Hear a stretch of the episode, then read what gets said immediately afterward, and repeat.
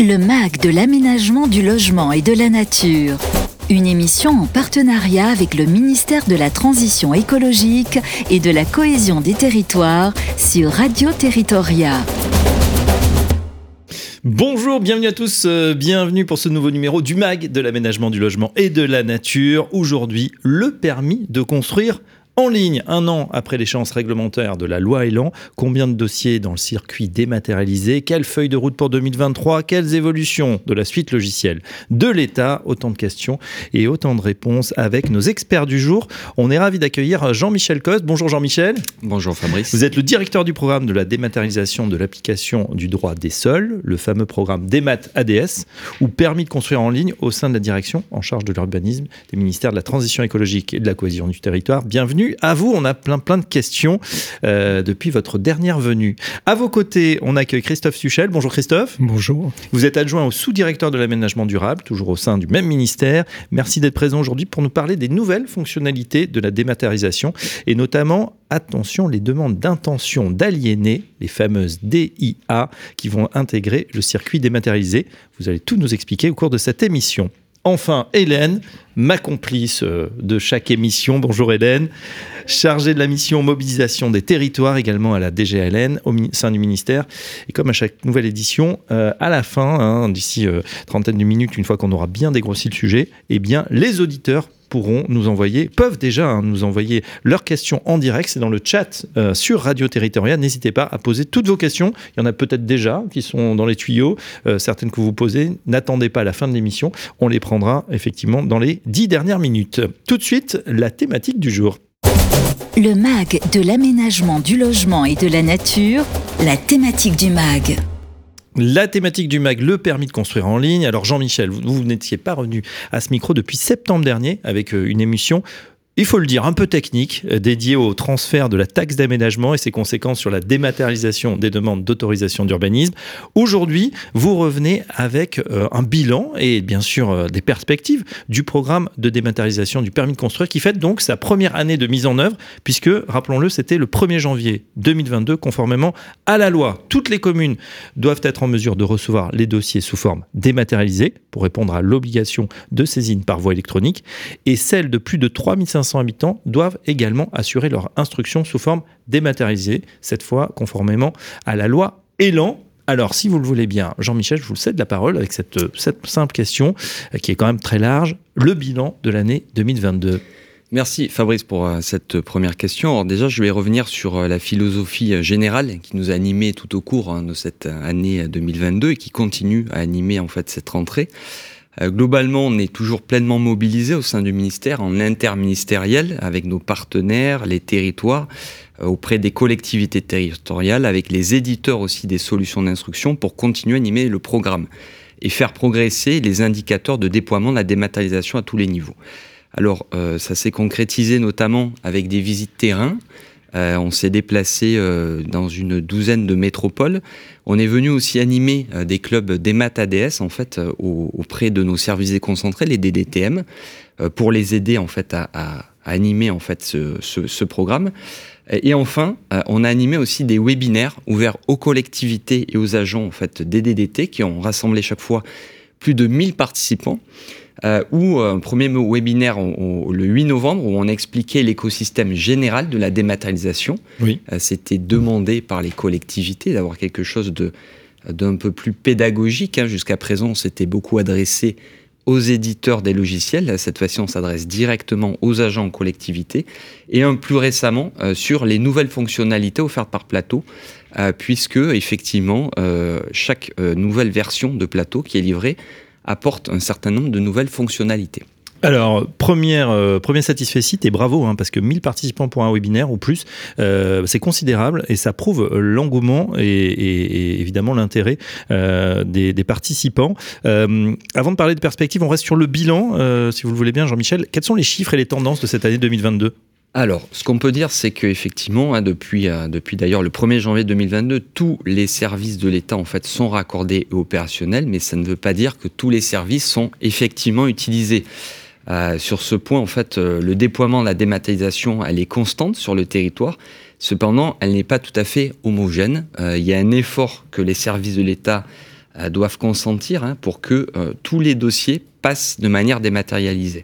Alors, si, je donne quelques chiffres, hein, je ne vais, je vais pas trop noyer les, nos, auditeurs, on a quand même 95%, on estime que 95% des communes offrent euh, un portail de saisine par voie électronique. Euh, parmi en fait les communes soumises à cette obligation, donc les communes dites loi qui ont plus de 3500 habitants, on a 65% d'entre elles qui sont considérées comme en production, c'est-à-dire qu'elles échangent des flux, euh, et 80, 91, 93 même qui sont raccordées à plateau. En termes de volumétrie de dossiers, on a 600 000 euh, dossiers qui ont été déposés. On estime que ça représente un quart. Donc ça veut dire qu'en 2022, on a eu un quart des dossiers qui ont été déposés, sur la plateforme d'échange et de partage plateau. En termes de consultation, euh, on a euh, donc 170 000 consultations qui ont été réalisées via plateau. Alors ça fait beaucoup de chiffres. Euh, qu'est-ce que vous en retenez? Euh, C'est bien, c'est pas bien? Faites une petite synthèse, Jean-Michel. Alors c'est encourageant. Euh, on, voit peut mieux faire. On, peut mieux faire, mais il faut être conscient que cette dématérialisation n'allait pas être effective dès le 1er janvier 2022. On le voit bien.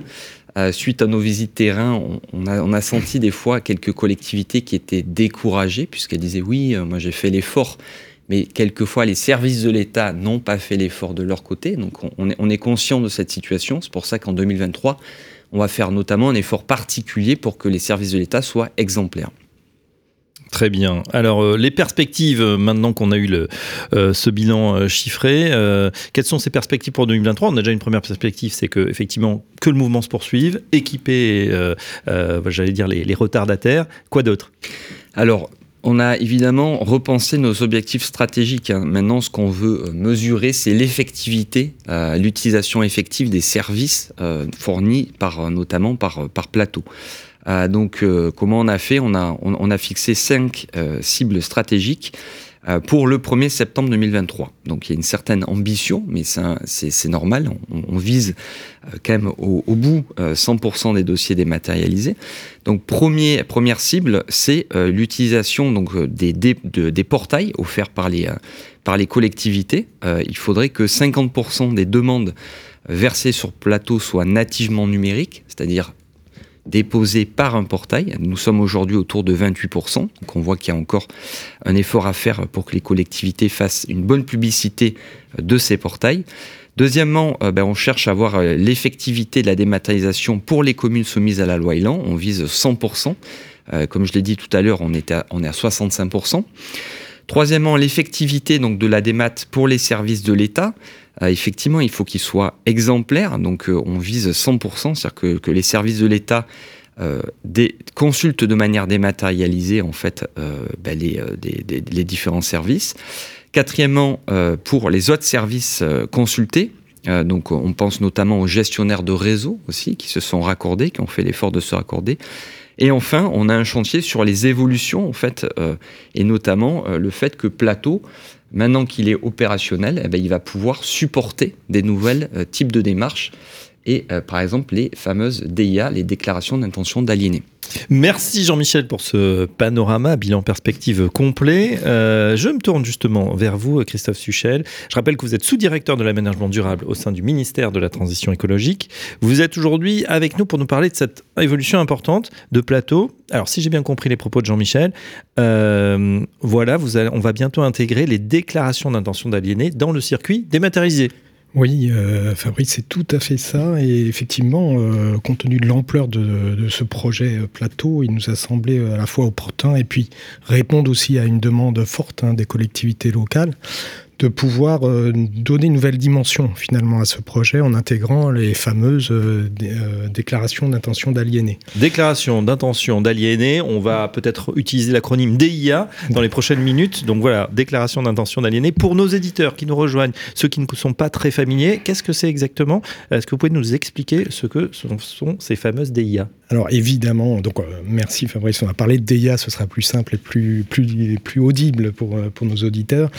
Difficile de parler de DIA sans parler du processus et aussi euh, de sa fonction en fait. Et c'est complètement une déclaration qui est intégrée en fait à l'exercice du droit de préemption. Alors, euh, droit de préemption, c'est un outil du Code de l'urbanisme hein, qui se situe euh, parmi les outils, on va dire, de maîtrise euh, du foncier. Et à ce titre-là, il rentre complètement dans le champ d'intervention de notre ministère de la Transition écologique et de la cohésion des territoires. Euh, le droit de préemption, euh, je dirais que c'est un outil au service des collectivités euh, qui a pour ambition de leur donner les moyens d'agir en limitant le droit de la propriété. Et ceci en contrepartie évidemment d'un intérêt général qui doit être démontré.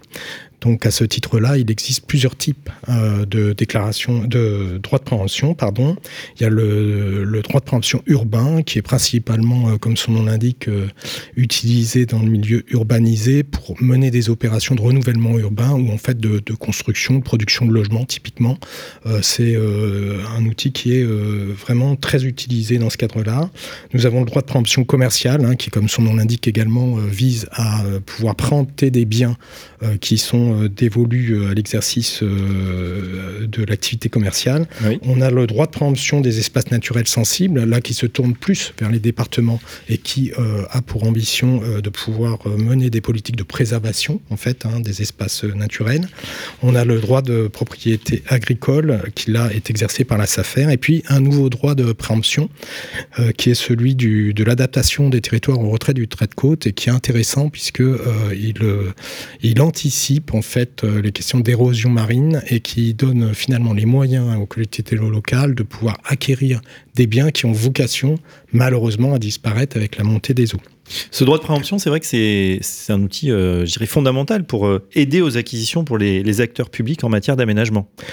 Absolument, c'est un outil, euh, c'est sans doute euh, l'outil euh, privilégié pour maîtriser le foncier. Et on sait aujourd'hui, comme le foncier est rare, que c'est un bien précieux, à la fois pour produire, mais également pour préserver notre environnement vers une planète durable.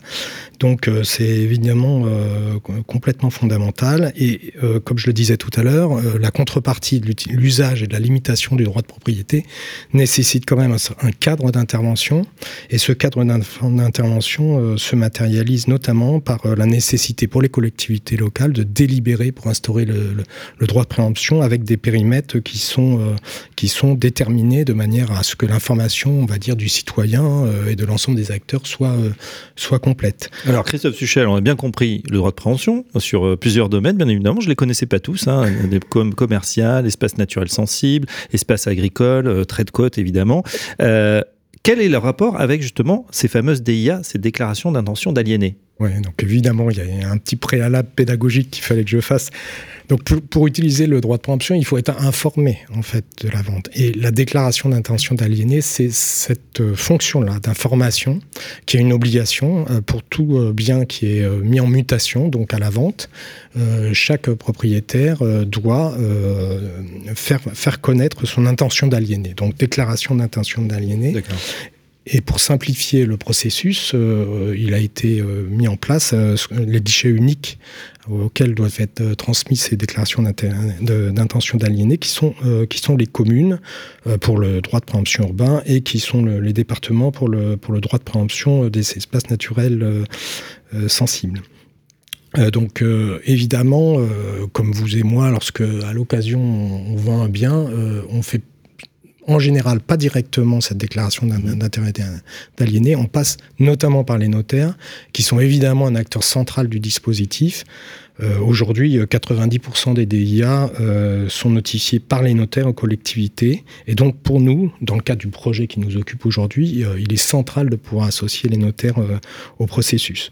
Quelle est le, la volumétrie? Est-ce que vous avez quelques ah, chiffres à nous donner? Alors, on a des chiffres qui datent un petit peu, mais qui donne quand même un ordre de grandeur, euh, et c'est bien de le rappeler, on est dans l'ordre de 900 000 hein, DIA annuels, ce qui est vraiment pas rien, euh, qui est d'ailleurs une illustration en fait du volume hein, des ventes euh, en France, mmh. qui connaît des hauts et des bas, ça dépend aussi du contexte économique, hein, mais évidemment on est sur des volumes très importants qui justifient d'ailleurs qu'on s'intéresse à la, à, la, dématérialisation du processus et à la mise en place au travers de, de, de plateaux d'une capacité de, de transfert d'informations.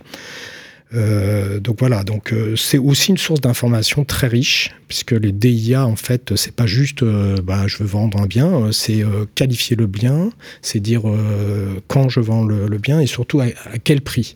Donc ça donne une foultitude d'informations qui permet en fait de qualifier le marché, et ça aussi c'est une véritable richesse et ça fait partie intégrante de notre projet. Alors justement, quels sont les, objectifs de dématérialisation des DIA alors c'est un projet qui, qui, comprend en fait deux étapes. Hein. Euh, la première étape, c'est euh, de pouvoir avoir, euh, je dirais, une capacité de d'ordonner les données et de les qualifier. Donc ça passe par un formulaire électronique, un encodage des données, donc ce que je rappelais tout à l'heure, hein, les différentes informations des DIA doivent être encodées pour pouvoir être traitées de manière automatique. Donc ça, ça passe par un formulaire, un CERFA, qui aujourd'hui qui aujourd'hui est, est, quasiment terminé. Hein. Je, j'y reviendrai tout à l'heure. Euh, donc il y a un objectif de simplicité, de rapidité et puis d'économie au travers de ce, projet.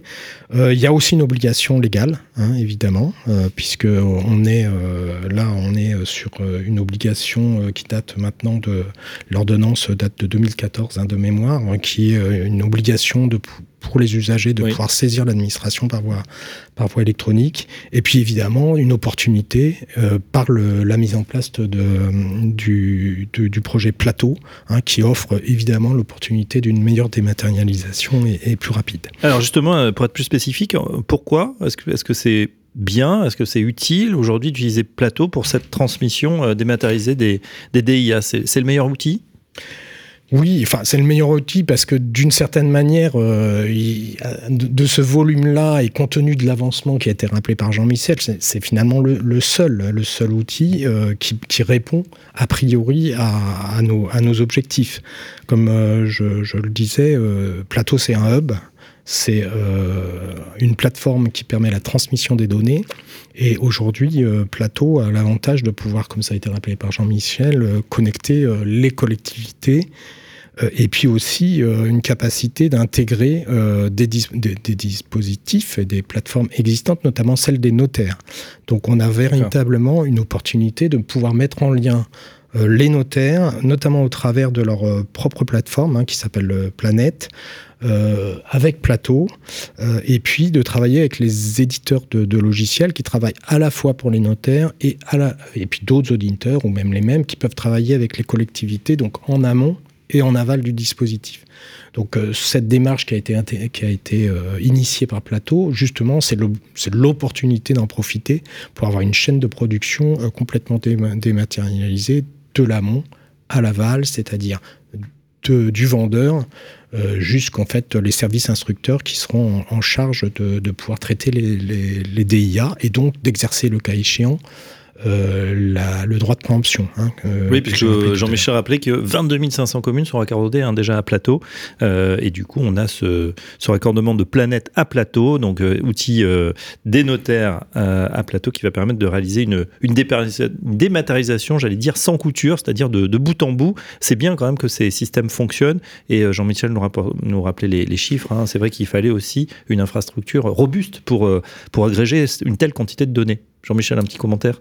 Tout à fait. Hein. En fait, euh, comme on, l'a déjà dit, hein, plateau est maintenant opérationnel. Hein. Il y a 600 000 dossiers qui transitent euh, via euh, cette plateforme d'échange et de partage.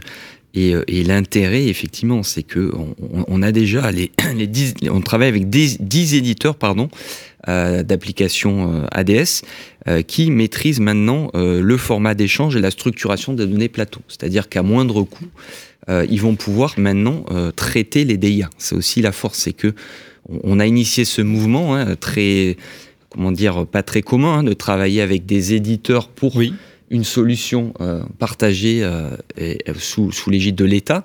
maintenant qu'on a fait cet effort-là, il reste encore un petit effort pour ben, assurer maintenant la dématérialisation des DIA, effectivement. Euh, d'autant que les DIA, euh, Christophe, elles sont, euh, elles sont pas toutes seules, elles sont accompagnées notamment d'autres demandes. Voilà, il y a, dans, une bonne partie des cas, je dirais, le fait qu'on ait un package hein, global entre la DIA et les certificats d'urbanisme. Et effectivement, du coup, c'est aussi un argument supplémentaire pour pouvoir s'intégrer dans le dispositif plateau. Très bien, et eh bien voilà, ce raccordement plateau, planète et puis euh, les éditeurs, on a bien compris, tout ça va, fonctionner ensemble et c'est tant mieux, gain de, Alors il faut perdre du temps pour en gagner, hein, souvent c'est ça avec l'informatique. Euh, la transition est en cours mais on voit que ça va accélérer. Christophe, une dernière question, justement le calendrier euh, de mise en place de tout ce que nous avons raconté sur les DIA dans plateau. Alors évidemment on a un petit peu de retard je dirais par rapport à tout l'acquis hein, qui a été rappelé par Jean-Michel. Donc aujourd'hui comme je le disais tout à l'heure, on est en train de, on a terminé hein, l'encodage des données sur le, le, CERFA, le fameux formulaire d'identification des DIA. Euh, il est aujourd'hui en cours d'homologation. On devrait euh, pouvoir avoir euh, l'homologation définitive d'ici un mois, et donc ce CERFA sera publié sur servicepublic.fr. Et puis derrière, il y a le travail proprement dit d'intégration à plateau, qui comprend en fait deux volets. Un volet, on va dire métier, hein, qui est en fait de savoir euh, dans quel dans quel processus finalement la DIA est, traitée, vers quel acteur la DIA doit être euh, envoyée pour pouvoir être traitée euh, en aval. Donc ce processus métier, il va falloir en fait le traduire en termes de fonctionnalité informatique.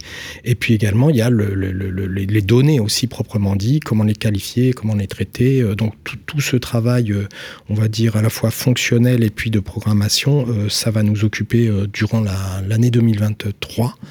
Donc euh, cette année 2023 va être consacrée à, ce travail technique. Et puis, euh, les débuts des tests sont programmés aujourd'hui, euh, début 2024. Voilà le calendrier sur ces deux étapes. Développement 2023, phase de test 2024, mise en production, Point d'interrogation. Il faudra refaire des émissions pour voir si tout fonctionne. Merci Christophe en tout cas pour ces précisions sur les DIA. Jean-Michel, parmi les nouveautés, est-ce qu'il y a d'autres évolutions à venir en 2023 oui, alors je, voulais déjà évoquer euh, l'outil euh, ADO, euh, ADO donc assistance des demandes d'autorisation d'urbanisme. Hein. C'est un service qui se trouve sur servicepublic.fr qui permet en fait aux, usagers de constituer un, dossier en ligne grâce à une interface intelligente qui va déterminer à la fois le bon formulaire, mais aussi les pièces que l'usager doit fournir.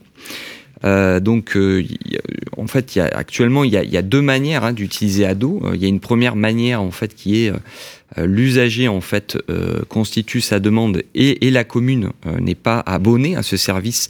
Ça veut dire qu'il va télécharger son dossier et le déposer, en fait, sur le portail de la commune.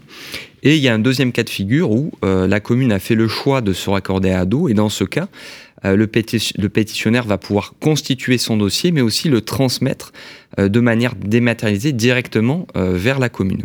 Alors aujourd'hui, on a trois éditeurs qui sont en capacité hein, de recevoir ces dossiers euh, depuis ADO. On a 600 communes qui, sont, qui ont activé cette option et on a en gros 450 transmissions recensées en 2022. Alors on, va, on va améliorer encore cet outil. On, souhaiterait qu'il soit davantage utilisé.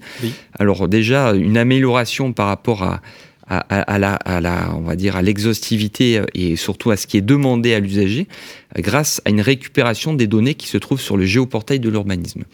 Alors qu'est-ce que ça veut dire? Ça veut dire que euh, quand, par exemple, euh, je suis dans un périmètre euh, monument historique, l'information va me revenir directement en fait, du géoportail. Je n'aurai pas besoin, moi, de le renseigner.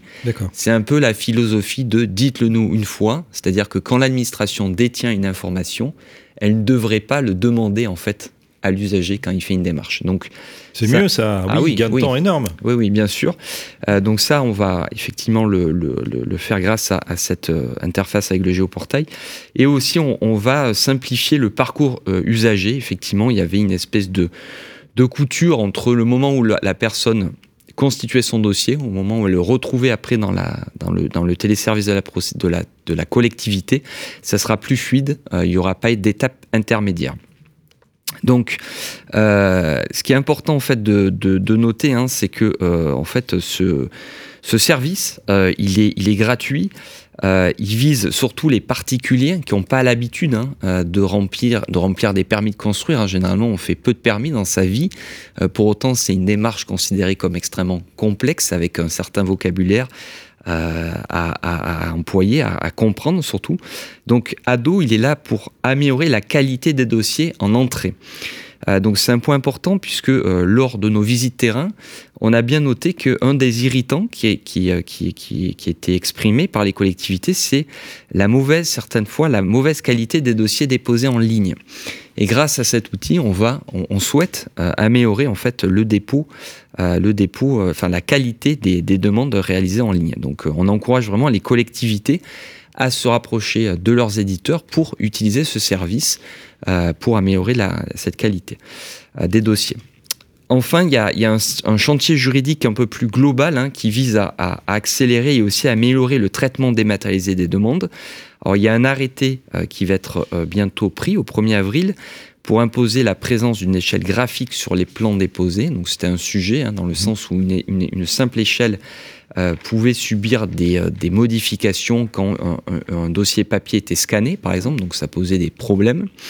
Et enfin, on arrêtait aussi pour augmenter la taille minimum des fichiers euh, pour éviter un découpage des pièces volumineuses, euh, puisqu'on avait aussi ce, travers euh, qui était que quand une collectivité, par exemple, imposait 10 mégas par pièce, si on avait une pièce de, de 200 mégas, ben, ça faisait un découpage de 20 pièces. Ce qui n'est pas... Ah oui, c'est pas l'idéal. non, c'est pas l'idéal. Après, pour les services instructeurs, de se retrouver, du coup, de chercher la pièce 1, 2, 3, 4, 5. Enfin là, grâce à, cette augmentation de la taille minimum, on espère que les dossiers euh, ben, importants pourront être déposés de manière numérique. Euh, enfin, il y a, d'autres euh, ben, sujets. On vient, on vient, on vient en fait d'évoquer en fait les DIA. et, et, et, et, et euh, et voilà. Et, et, et, voilà pour le point, le point de vue, on va dire euh, donc à la fois l'effort sur ado et aussi sur le chantier euh, juridique. Parfait, en tout cas, beaucoup de nouveautés, on le voit à l'agenda. une question, est-ce que vous ne croyez pas que certaines collectivités sont un peu perdu. C'est vrai que ces chantiers sont nombreux, euh, avec peut-être le, sentiment d'être dépassés, surtout dans les plus petites communes qui sont pas encore embarquées dans cette démarche de dématérialisation. Euh, voilà, la fracture numérique, elle existe dans la population, elle peut exister entre les communes ou euh, voilà peut-être certains territoires ruraux par exemple. C'est vrai. alors, il est, évident que ce processus de dématérialiser le traitement des demandes d'autorisation d'urbanisme se fait dans le temps. Euh, et prend, et prend euh, bah, on va dire, euh, une, certaine longueur. Hein. certaines collectivités sont un peu découragées, mais moi je les incite à, à garder le cap. il, faut, il faut continuer hein, dans, dans, cet objectif. On sait que c'est un, programme qui est très complexe, qui touche à la fois des, des, des difficultés en termes d'organisation, notamment des services, en termes de relations aussi des, entre, entre les services, de, de, ressources humaines aussi, de gouvernance territoriale. Euh, on, le, on, le, voit bien, euh, c'est pas un, programme assez simple et, facile. La transition numérique est, pas simple, on le sait.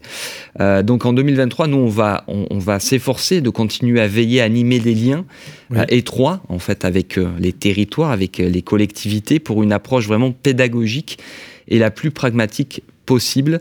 Euh, je le disais en début d'émission, on a fait déjà deux webinaires qui sont disponibles en, replay euh, sur l'espace Osmose. Euh, et, vraiment, on va faire cet effort pour s'adresser directement aux agents des collectivités. Alors, on, vous encourage à aller sur le site en fait du ministère. Il y a une page permis de construire en ligne qui permet d'accéder à cet espace collaboratif Osmose. J'insiste à chaque émission, mais c'est important puisque on, a mis à, votre disposition euh, ben, pas mal de, documents et notamment maintenant deux webinaires. Euh, ils sont faits pour vous, euh, donc voilà, n'hésitez pas à les, à, les, à, les, regarder. Et évidemment, on va aussi continuer en termes de communication et on va valoriser aussi les retours d'expérience terrain. ce qui est important, c'est que des collectivités qui ont réussi cette transition viennent témoigner, notamment, ben, pourquoi pas, euh, autour de ce micro. Je pense que ça peut être très intéressant. Oui, retour d'expérience, on l'espère, euh, les avoir, ceux qui ont mis en place, ce qui marche, ce qui marche pas, ce qu'il faut améliorer. Euh, et on en aura certainement, ce sera avec grand plaisir. Tout de suite, on arrive en termes de cette, déjà de, de ces explications, on va prendre les questions des auditeurs. Le MAG de l'aménagement du logement et de la nature, on répond à vos questions. Alors, on répond à vos questions. Est-ce qu'il y a des questions, Hélène? Fait, Fabrice. Alors, une Alors attendez, parlez bien dans votre micro, comme ça on, entend toutes les questions. Une première question euh, sur les DIA. Est-ce que les notaires sont déjà sensibilisés aux évolutions fonctionnelles de, plateau euh, et est-ce que le raccordement va être transparent pour eux? Alors, euh, la réponse est oui, euh, ils sont sensibilisés. Euh, ça fait maintenant très longtemps qu'on on travaille de concert avec les représentants des notaires.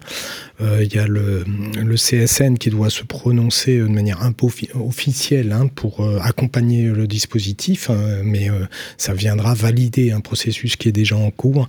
Et évidemment, le, principe, l'un des enjeux, c'est que les plateformes des, des notaires puissent être accordées à plateau, justement pour que cette transmission dématérialisée de l'amont vers l'aval puisse se faire de manière continue, euh, sans frein. Donc euh, la réponse est oui, et je dirais même que on attend beaucoup de leur participation de manière à justement pouvoir calibrer les fonctionnalités de plateau et répondre à, l'ensemble des enjeux. Donc on a nous tout intérêt à associer les notaires parce que eux, ils sont, je dirais, en prise directe avec les territoires, les usagers comme les collectivités. Donc véritablement, ce que vise notre ministère, c'est un dispositif complètement intégré qui évidemment passe par les notaires qui sont pour les DIA euh, en tout cas euh, un acteur euh, essentiel. Alors, si on, reste sur le, même sujet, le passage des, DIA sur, sur plateau, est-ce que pour nos auditeurs, vous pouvez peut-être préciser ce que ça va changer concrètement pour cette chaîne d'acteurs? Alors, pour l'usager en tant que tel, je dirais aujourd'hui déjà, la, DIA est relativement transparente, hein, puisque, comme je le disais tout à l'heure, 90% des DIA sont faits par les notaires. Donc je dirais que pour l'usager lambda, euh, ça va changer euh, pour 10% d'entre eux, euh, qui pourront donc accéder directement via le formulaire dématérialisé. Par contre, c'est évidemment pour les, notaires et aussi pour les services instructeurs en aval que ça va modifier complètement la façon de procéder. Comme le rappelait Jean-Michel, ça impacte aussi des questions de gouvernance et d'organisation. Mais du point de vue, on va dire, euh, technique, euh, ça va considérablement réduire euh, les délais, réduire les actes administratifs, réduire le coût. Et donc, c'est bien ça qui est visé. Et donc, pour répondre plus précisément à vos questions, il y a un travail en cours avec les éditeurs de logiciels qui travaillent pour les notaires, de manière à ce que, en fait, ce CERFA dématérialisé soit intégré dans leurs propres produits ce qui fait qu'en fait, euh, les notaires n'auront plus qu'à, ils vont nous le dire qu'une fois, ils vont rentrer dans leur, leur, logiciel, euh, ce qu'ils font déjà, mais après, ils n'auront plus finalement de transfert d'informations autre que celui-là. Tout sera automatique avec évidemment des jalons, notamment pour, euh, parce qu'il y a des délais dans la procédure qui devront être vérifiés comme ça l'est aujourd'hui, mais de manière encore une fois dématérialisée. Voilà. Merci. Alors, on a une question euh, assez précise d'un auditeur. Euh, que, faire quand une servitude ne se trouve pas sur le géoportail euh, pour le pétitionnaire qui n'aura pas les bonnes informations? Alors euh, c'est vrai que euh, malheureusement on n'a pas toutes les servitudes hein, sur le géoportail, euh, donc ben, on encourage en fait ben, ces personnes à se rapprocher de leur commune hein, pour demander, hein, puisqu'en fait c'est bien les communes qui versent en fait ces servitudes sur le géoportail de l'urbanisme. il y a un effort particulier qui, a été mené notamment pour les servitudes liées au code du patrimoine. Euh, mais effectivement, il y a toute une nature hein, de, servitude, c'est extrêmement riche. Euh, mais euh, effectivement, déjà, on a un bon, une bonne représentation des servitudes liées au, Code du patrimoine. Merci. Alors une autre question, est-ce que les améliorations prévues pour les permis dématérialisés seront suivies sur acte? Alors Act, euh, c'est l'outil euh, qui permet euh, aux services en DDTM ou en préfecture d'exercer le contrôle de légalité. donc il est déjà raccordé en fait à plateau, hein. c'est-à-dire que on peut, quand on est une collectivité, on peut transmettre une autorisation d'urbanisme de manière dématérialisée via plateau à acte. Donc mmh. ça c'est déjà opérationnel, ça marche la nouveauté, c'est que euh, en, mars, euh, il n'y avait que le flux aller, c'est-à-dire qu'on pouvait transmettre de manière dématérialisée, mais l'accusé réception est envoyé par mail. Euh, donc, ce qui n'est pas tout à fait l'objectif oh justement du programme débat. non, ça va pas du tout. Eh oui, qui, est justement que chaque acteur conserve son outil métier et que tout se passe à travers son outil métier. C'est complètement la philosophie en fait de, de Plateau. Donc euh, il y a une fonctionnalité qui va être euh, livrée prochainement qui va permettre d'avoir aussi ce retour directement dans l'outil de la collectivité. Euh, donc c'est prévu pour mars. Alors ça c'est pas mal et euh, je précise parce que l'auditeur entre parenthèses il était sensible au fait euh, que le volume des pièces jointes a été augmenté. Vous nous parliez de, de, tranches de 10 mégas. Est-ce que là aussi les améliorations prévues elles vont dans le sens d'un plus gros volume?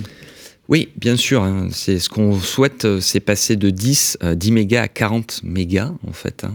imposer en fait aux communes de plus de 3500 habitants euh, d'accepter un minima des pièces de 40 mégas au lieu de 10 euh, mégas. Bon, les éditeurs, on les a questionnés et euh, il n'y avait pas trop de difficultés.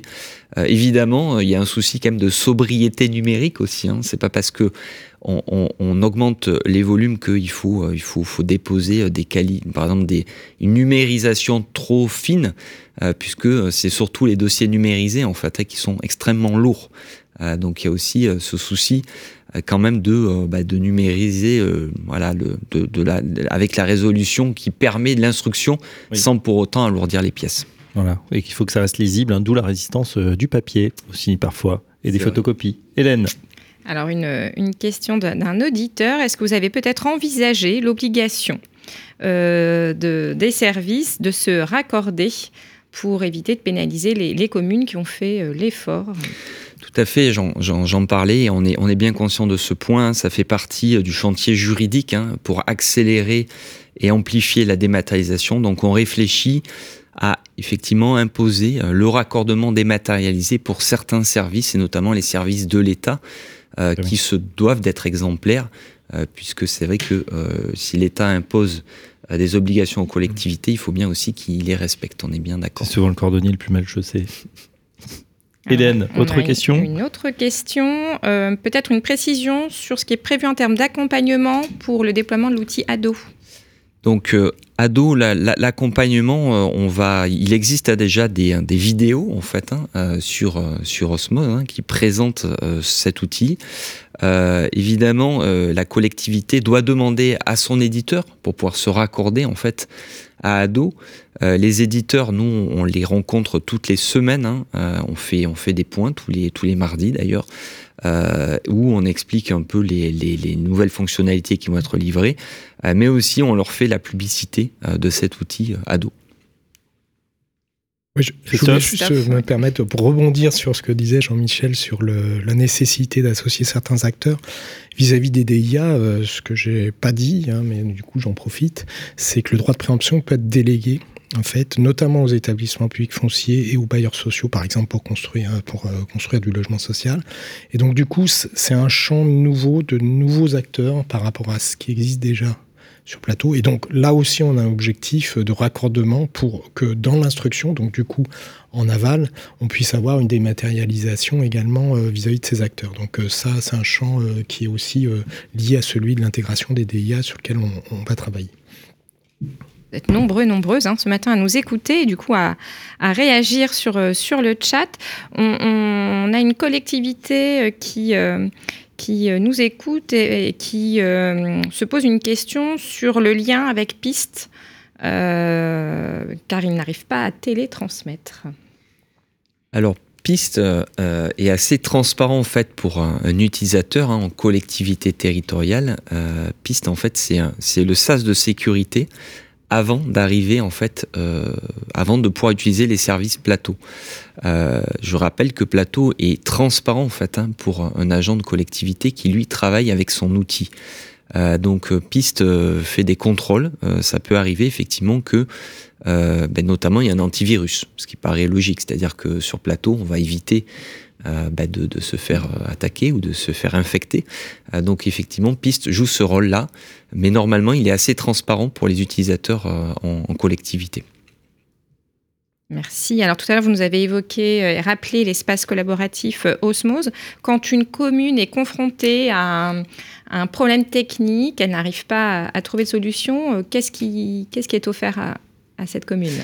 Alors, normalement, le support niveau 1, l'assistance, c'est l'éditeur en fait. Hein. La commune doit d'abord se tourner vers son éditeur. Euh, si elle a une difficulté, par exemple, de, bah, communication avec, Plateau, il faut qu'elle se, se, retourne vers son éditeur et, son éditeur peut après nous saisir euh, s'il y a une dysfonctionnalité, une anomalie.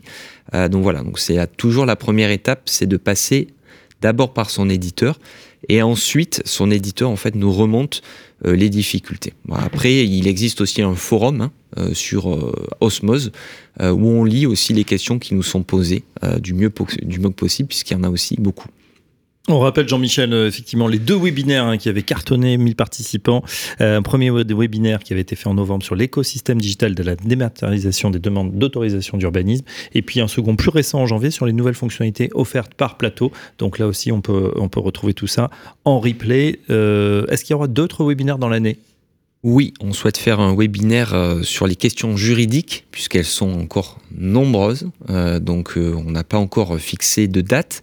Euh, mais on fera un webinaire euh, pour prendre un peu toutes les questions juridiques autour de la démat et c'est vrai qu'elles sont très nombreuses. Mmh. On n'a pas fini d'en parler de ce sujet, on voit on est qu'au début, il faut rappeler euh, quand même, hein, les chiffres peuvent paraître, c'est vrai par rapport à l'ampleur de la tâche, 36 000 communes, assez faible pour le moment, mais voilà, ça prend son essor et évidemment ça va s'accélérer au fur et à mesure que tous ces systèmes s'interconnectent. En tout cas, un grand merci pour vos explications, messieurs les experts, c'était très clair. Merci à Jean-Michel Coste, merci Jean-Michel, merci Christophe. Christophe Suchel, et puis Hélène Parmentier qui nous ont accompagnés pour cette édition qui se termine, le MAG de l'aménagement du logement et de la nature. On se retrouve très prochainement pour un nouvel épisode. Très bonne journée à tous. Le MAG de l'aménagement du logement et de la nature, une émission en partenariat avec le ministère de la Transition écologique et de la cohésion des territoires à réécouter et télécharger sur le site et appli de Radio Territoria et sur toutes les plateformes de streaming.